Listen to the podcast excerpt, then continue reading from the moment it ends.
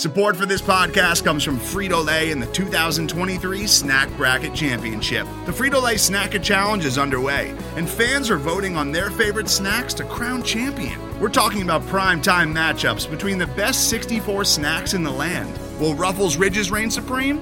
Can Doritos defend their dynasty? Or will Smart Food use their smarts for a surprise upset? Only you can decide. Get in on all the action for a chance to win up to one thousand dollars or a year's worth of snacks. Let your snacks be heard. Just go to Frito Lay Snack It dot S B Nation dot com to vote and enter for a chance to win. No purchase necessary. Sweepstakes ends April third, two thousand twenty-three. Void where prohibited. Year's worth of snacks awarded in the form of fifty-two coupons, each good for one bag of chips. See official rules at Frito Lay Snack It dot S B Nation dot com.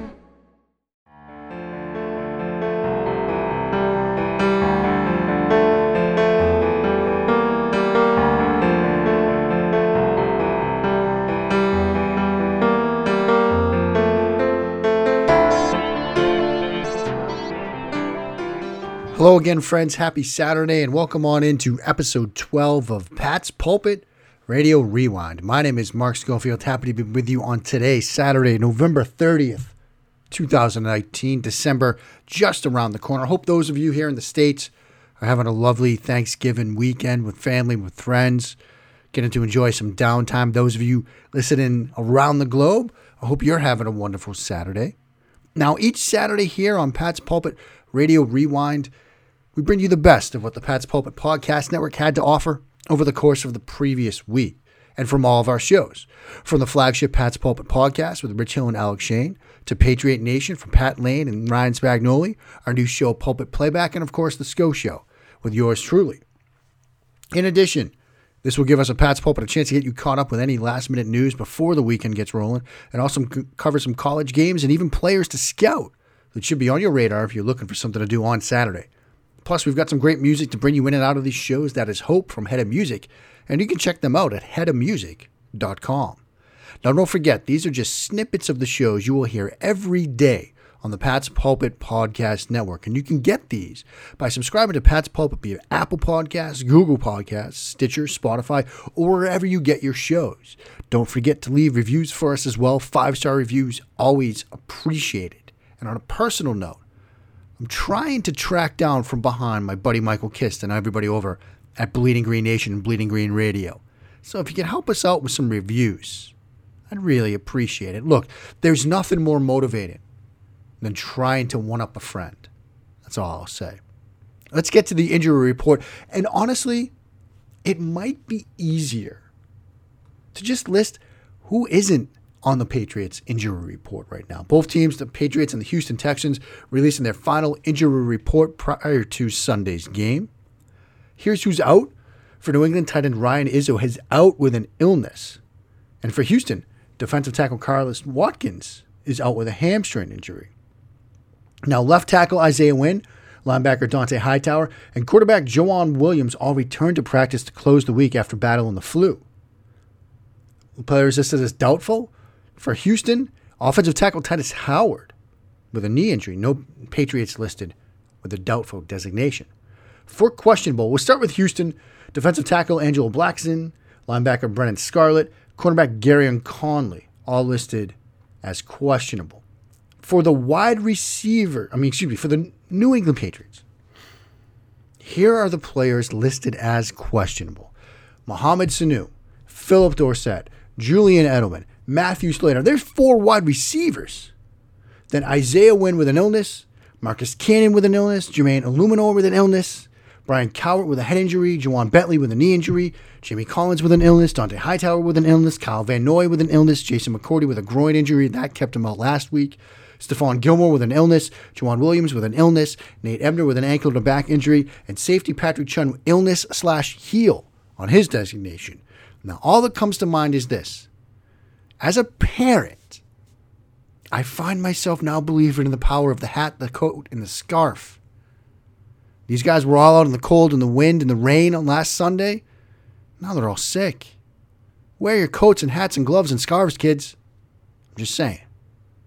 So the Patriots might be a little short-handed when things kick off Sunday night down in Houston. Hopefully everybody gets that vitamin C, makes a quick recovery. Let's talk the college game. Turn into our official trademarked rake scale. Let's face it, it's a holiday weekend here in the States. You shouldn't be doing yard work anyway, and you've got more of a reason not to. It, it, we'll call this a zero. I'm just going to go out and say it. Maybe it can help you get out of some chores. You can turn to a loved one. Maybe you get that honey-do list. Say, no, Mark said it's a zero rake weekend. Why? We get some great college football down a level on Saturday. We had some games on Friday. I'll touch on that in a second. But look, down a level, you've got it. The big one kicking off at noon. Ohio State at Michigan. The Ohio State, that team up north. That's at noon on Fox. Obviously, some big-time implications for that one. If Ohio State wins it, they probably lock down that. Well, they locked down a berth in the Big Ten Championship game. They've already got that. But if they win this and win the Big Ten Championship game, they probably lock up that top overall seed in the college football playoff.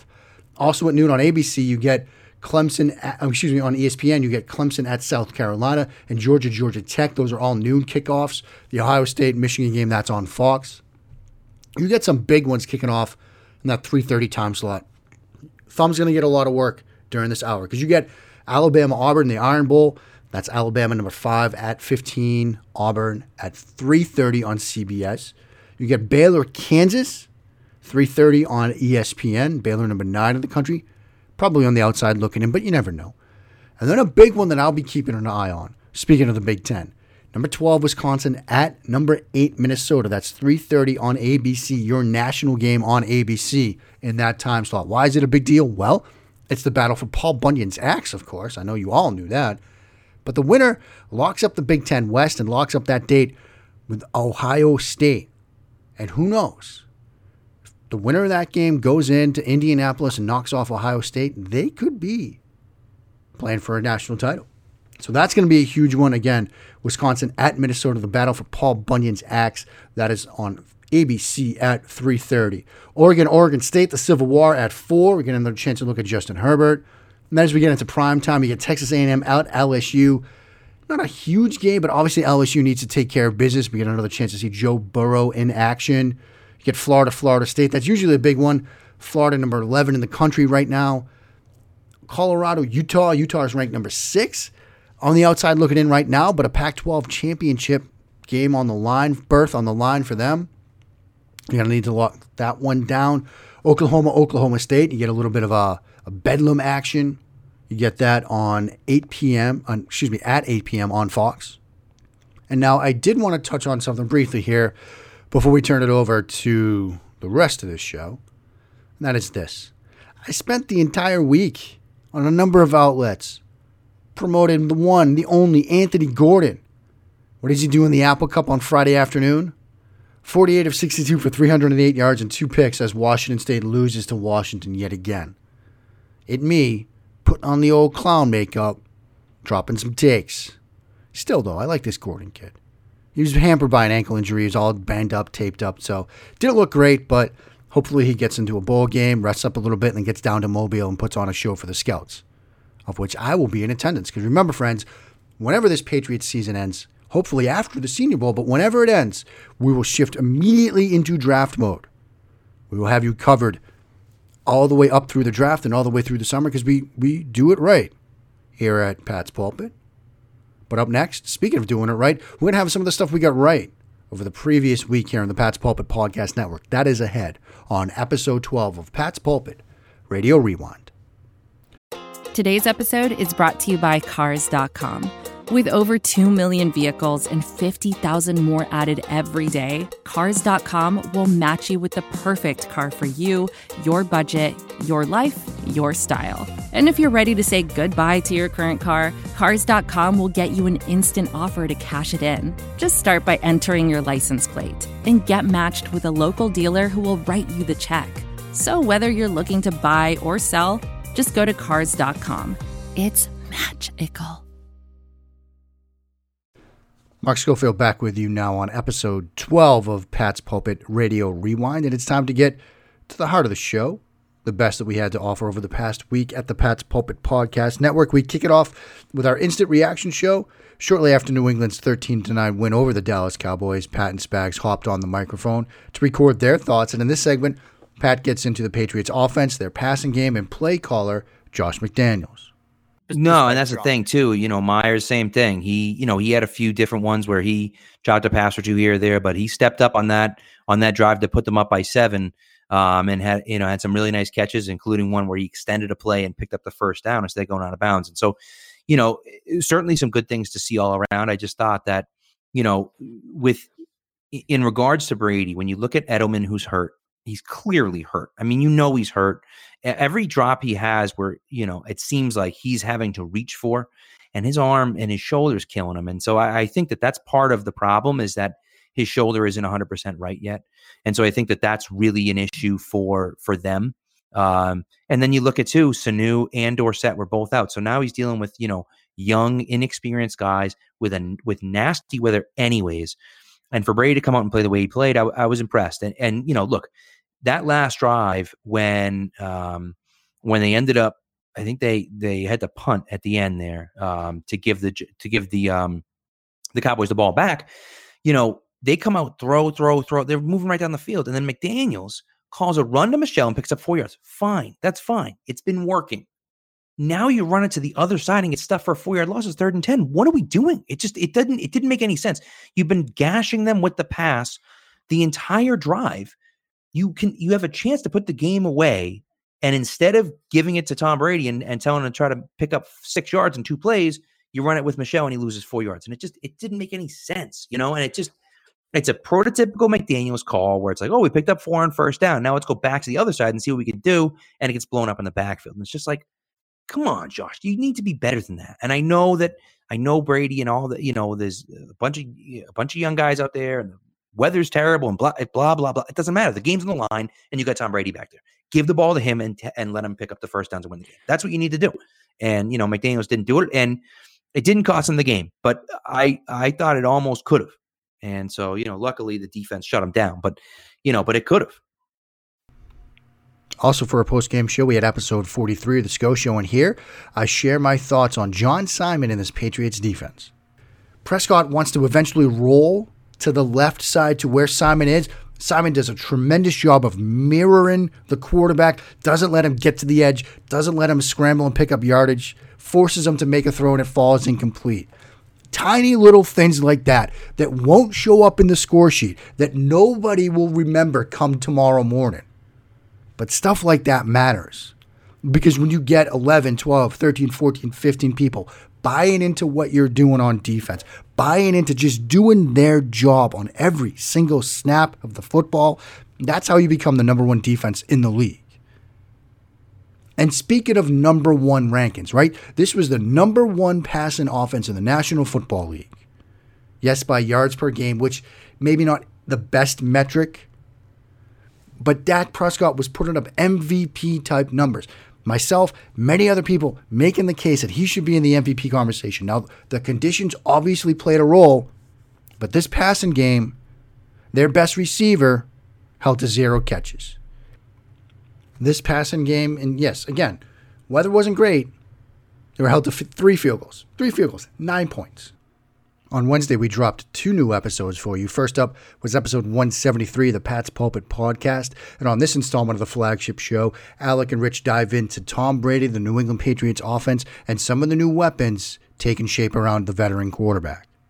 Yeah, that's a really good question, because again, like it's, I think it's really hard. You know, I'd love to sit here and, and praise the defense and say that the defense and how they played is exclusively the reason why the Dallas Cowboys were kept out of the end zone all day. But I can't sit here and blame the weather for a poor offense for the Patriots and not the same for Dallas. You have to factor the weather, and that was a really gross, windy game. I'm really glad I was home watching it on the on the couch. It is not a game I would have wanted to go to. You're a diehard fan if you were there. Congratulations on that one. So I'd love to give it a little more time. In terms of what the weapons you mentioned did with the reps they were given, I think uh Myers had a great game. There are a couple of balls he probably could have caught that he didn't. Uh, N'Keal Harry, I think, had of his four targets, he caught one that was a touchdown. I think there were two of the two, probably three of the four he probably could have caught. One was a little, little off. Um, he had a pretty bad drop on the sideline. He was doing kind of the, the toes in, and it kind of bounced off his chest and out. Uh, I think those are just rookie mistakes and rookie jitters. They will come to be. And I think really the thing about Tom Brady getting his trust, just getting reps and getting balls thrown your way and catching them. Uh, Myers definitely helped his cause. Harry, I don't know. Uh, jury's still out on him, to be honest with you, but I liked what I saw. That was a beautiful back shoulder catch. That was a red zone type type play the Patriots haven't really seen all season. So I'm hoping they can take these this game and build off it. And then when Sanu does come back and Dorsett does come back, they'll draw some pressure away on the better receivers, and maybe if it's a scenario where Edelman is double covered and Sanu can't get separation, Brady will be comfortable going to a Myers or a Harry, and they're seeing single coverage from other defenses. Yeah, absolutely. I mean, it was it's all about confidence building at this point in time, and from what we saw with Harry is that, I mean, he's clearly still shaking the rust off, but as you said, he presented a type of receiver that the Patriots simply haven't had in the red zone both this year. I mean, Josh Gordon was that for a little bit, but uh Harry is a, a unique receiver for this Patriots roster, and so that's nice for them to have that. Hopefully he'll continue to develop. And honestly, I think that we've seen uh, Tom Brady taking a greater interest in the production of these rookies in recent weeks as their role was expected to expand uh, greater than what he was doing at the beginning of the year. You know, the, the Patriots continued to acquire players because they didn't want to have to rely on their pair of rookies. And so that's why they acquired Sanu. They signed Antonio Brown. They wanted to have a bunch of veterans that understand professional offenses, and it just didn't happen. And so as a result, Brady's been putting in more time with them. It's been paying off, and hopefully down the stretch into the postseason, they can emerge the same way that Malcolm Mitchell did during that twenty sixteen season, because uh, Brady needs his targets, and at this point in the year, there's not going to be too many other players walking through that door. Then on Wednesday, we dropped episode forty-four of The Sco Show, and in this clip, I break down a play from Isaiah Wynn and one of the better pass blocking reps he had against the Cowboys. But I do want to end on a good note. I'm going to talk about another play, a third and eleven, the nine thirty-nine mark. And if you look up this play, you'll think, Mark, but this is a sack. How is this good? Because it's a good pass rush rep from Isaiah Wynn. Because once more, Quinn now, try to get into Quinn's head. You've beaten him outside twice. You come inside. Maybe you're going to get back to the outside, right? And that's what he tries to do. Goes wide nine, comes upfield, and Wynn doesn't overcommit as much. He sort of stays parallel with him, rides him to the outside, and then when Quinn realizes he's been beaten, he's the only way he can get back to Brady is if he spins. Isaiah Wynn is with him every single step of the way. But then Quinn gets sort of cut blocked by Shaq Mason, not because Shaq Mason was helping out, no, because Shaq Mason got driven back by his defensive tackle and was just sort of spinning around and losing his balance, and he tumble rolls into Robert Quinn to cut block him. But up until that point, Wynn had got the better of Robert Quinn on that pass rush rep. So I wanted to end there because I thought it was a, another example, like we talked about when he picked up the stunt and twist earlier. Here, he sees the guy starting to set him up for that outside pass rush again, does it, doesn't overcommit to it, so when he tries to spin back to the inside, he's there as well. So bit of a learning process for Isaiah Wynn, but I thought a very good game from him overall. And then on Thursday, Thanksgiving Day, we still had two more new shows for you. First up was episode one seventy-four of the Pat's Pulpit podcast. And in this clip, Rich Hill dives into the anticipated matchup between Stephon Gilmore and DeAndre Hopkins. Oh, absolutely. I mean, Hopkins, I think, is, uh, if he had, he's the modern Larry Fitzgerald. Not that Fitzgerald isn't around anymore, yeah. But he had to play with the worst array of quarterbacks for the longest time. Uh, you know, Fitzgerald did have it worse, but Hopkins has continued to find a way to produce. He has a great rapport with Deshaun Watson. He has just a preposterous catch radius. He can do it in traffic. He can do it down the field. He can do yards after the catch. Whatever they need him to do, he is able to do that. And he is their number one receiver. And if I'm the Patriots, I will absolutely put Stephon Gilmore matched up against DeAndre Hopkins and allow them to do their thing, because Gilmore has had success against Hopkins in the past. You know, he, he's limited him to, I believe, like an average of forty yards per game over the last two games, which is, you know, Gilmore shut out Amari Cooper last week. It would be a tall task to do that to Hopkins, to do that back-to-back against two premier wide receivers, but Gilmore is playing cornerback at a level that we haven't seen under Bill Belichick, uh, and I don't think that I'm out of order to say that, that Gilmore is playing the best cornerback we've seen of the Belichick era. And I, I would absolutely not consider it a waste to put him against DeAndre Hopkins, because uh, this is a very talented Houston Texans offense where there isn't a player that you can kind of hide against, you know, where you can feel like you can, uh, there's not, not like a single focal point, I should say, where there's some other teams that you face, like the New York Jets, where there's like Le'Veon Bell. And if you stop Le'Veon Bell, you've stopped their entire offense. Here, it's pretty well balanced. They, I mean, Hopkins is their great wide receiver, of course, but they have two other receivers that are also producing well with Will Fuller and Kenny Stills. So there are two other very, very fast players out there that I would probably put Jonathan Jones on against one of them and J C Jackson against the other, with Daron Harmon playing deep to help out, uh, making sure that there aren't any big plays that take place over the top. But those are two players that are averaging a lot of yards per game. And that's not it. They, I mean, they have two other tight ends. They have Jordan Akins and Darren Fells that are producing at the tight end spot, averaging twenty-six yards per game apiece. So Bill O'Brien likes to use multiple tight end sets. So Patrick Chung, possibly Terrence Brooks, will have their opportunities to match up against these tight ends. And so there's not a place where you can say putting Gilmore on player X will stop their entire offense. So that's worth doing. So you might as well match up talent on talent. So I would say Gilmore on Hopkins. You put Jonathan Jones and J C Jackson on Kenny Stills and Will Fuller, and then you allow the Patriots defensive front to do their job and make sure that Carlos Hyde doesn't develop any sort of momentum out of the backfield. Also on Thursday, I dropped episode forty-five of The Sco Show, and a familiar phrase returned, exploit the hesitation. And here's what we might see from Deshaun Watson. But you gotta take advantage of these moments when Hopkins holds the ball too long, because a lot of these sacks are on him. And I know that sounds a little bit odd, but sacks are a quarterback stat in a sense. And Ben Baldwin from The Athletic Seattle has, has been saying things like this, and I entirely agree with him on it.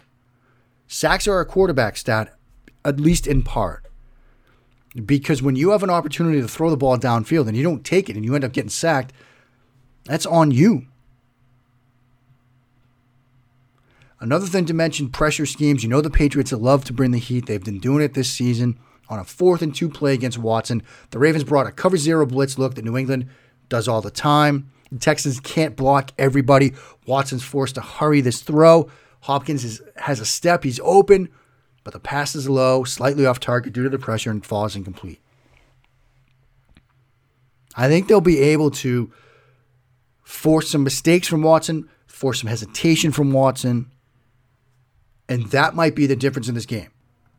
Then we closed out the week with episode fifty-four of Patriot Nation podcast, and Pat and Spags were joined by Matt Weston from Battle Bread Blog to preview the Houston New England game, and here Matt dives into newly acquired left tackle Laramie Tunsil. Yeah, that's right. Uh, I mean, Tunsil's very, Tunsil's very good. Like he's like. He's kind of boring to watch because he just soaks up every one versus one pass block as a left tackle. Uh, the run game, he's fine. Like he can do a better job blocking the second level. He just kind of like shoves guys out wide and does a lot of one versus one blocking. But yeah, he's like, you know, he's really good. He's really good as a left tackle. But again, like the problem with pass protection is that it's not just one player. It's an entire right. ecosystem that protects the quarterback. And so you see the same issues with, you know, there are routes being picked up on and nobody being open. And then you see the same issues where they have max protect and only two routes downfield, but it's the same deep crossing routes they've been running for eight weeks. And you see, you know, the same issues of blitz protection too. So, I mean, Tunsil's a great player. Is he worth two first round picks and a second round pick? Uh, I don't think so. But of course the trade looks good right now because they gave up zero uh, present assets for that trade. The entire trade, they will understand the repercussions right. for really until you know, next year, whenever they have an he- expensive roster in two or three years from now. We don't really feel the ramifications from, but yeah, like Tunsil's great, but there's just so much more that goes to pass protection than that. So there you have it. Some of the best we had to offer this week at the Pat's Pulpit Podcast Network. We'll be back sometime after the game on Sunday night with our instant reaction show and or another episode of The Sco Show, hopefully a glorious victory edition. Until then, friends, and please enjoy the rest of your holiday weekend. And just remember, from the front office down to the advanced scouts, the coaching staff, the players, and yes, the hosts of the Pat's Pulpit Podcast Network, there are no days off.